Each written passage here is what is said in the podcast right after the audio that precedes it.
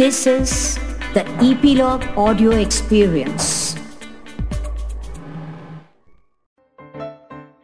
चले बच्चों, हमने सियार की समझदारी की कहानी सुनी पिछली बार। एक और कहानी सुनाती हूँ मैं। वह भी सियार की होशियारी की है, पर इस बार कुछ अलग कहानी है।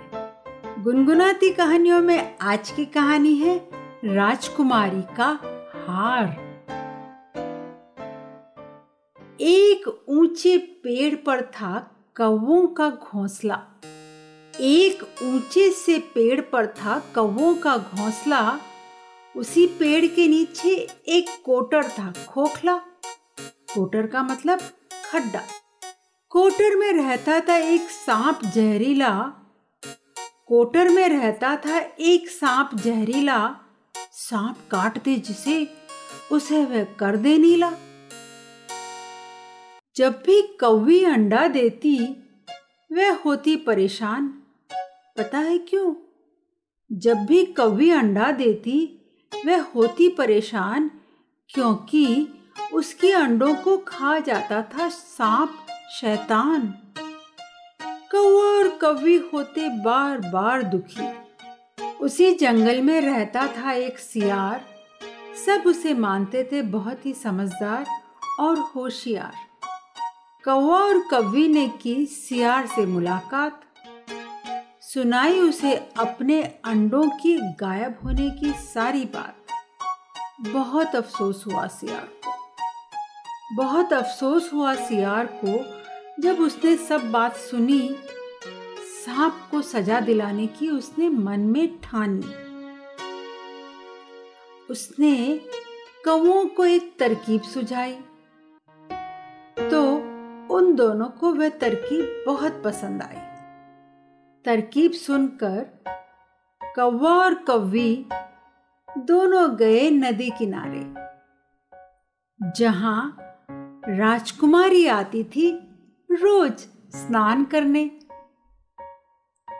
स्नान करती राजकुमारी ने थे अपने गहने उतारे। कौवा और कौवी थे, इसी मौके के ही आसरे। कौवी झट से झपटी नीचे अपने पंख पसार। उसने चोंच में पकड़ लिया राजकुमारी का मोतियों का हार। फिर उड़कर उसने हार को गिराया। पेड़ के कोटर के पास जिसमें था उस दुष्ट, जहरीले सांप का वास।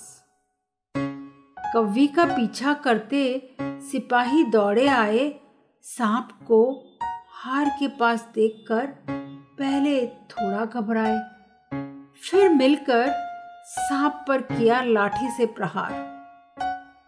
फिर मिलकर उन्होंने सांप पर किया लाठी से प्रहार सांप को अपनी शैतानी का मिल गया था पुरस्कार। कोटर के पास से सिपाहियों ने उठा लिया हार। राजकुमारी खुश हुई और माना उनका आभार। कौवा और कौवी, उन्होंने भी ली चैन की सांस। सियार की होशियारी से उनकी पूरी हुई आस।